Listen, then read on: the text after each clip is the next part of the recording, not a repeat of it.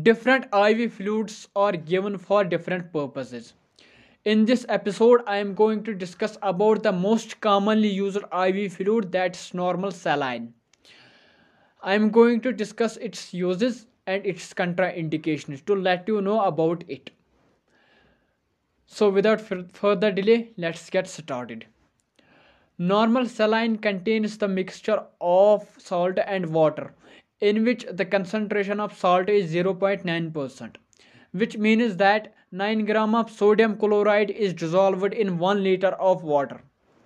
We call normal saline normal because its salt because its osmolarity is similar to our body fluids like that of blood and tears now let's move towards its uses Normal saline is used for various purposes because of its osmolarity that is similar to our body fluids.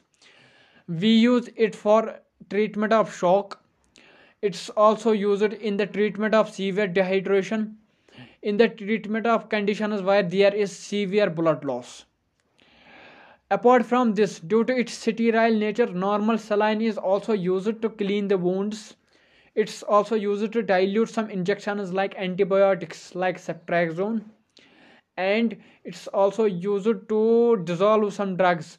That's some drugs like uh, some drugs like adenosine vancomycin amikacin are dissolved in this normal saline to be given to patient now let us discuss its contraindications Normal saline is contraindicated in patients with hypokalemia. That's the patients who have low potassium levels of blood. In case there are low potassium levels of blood that, which may be due to diarrhea, vomiting or diuresis, we need to switch on Ringer lactate solution which, uh, which, which can fulfill the potassium levels of patient.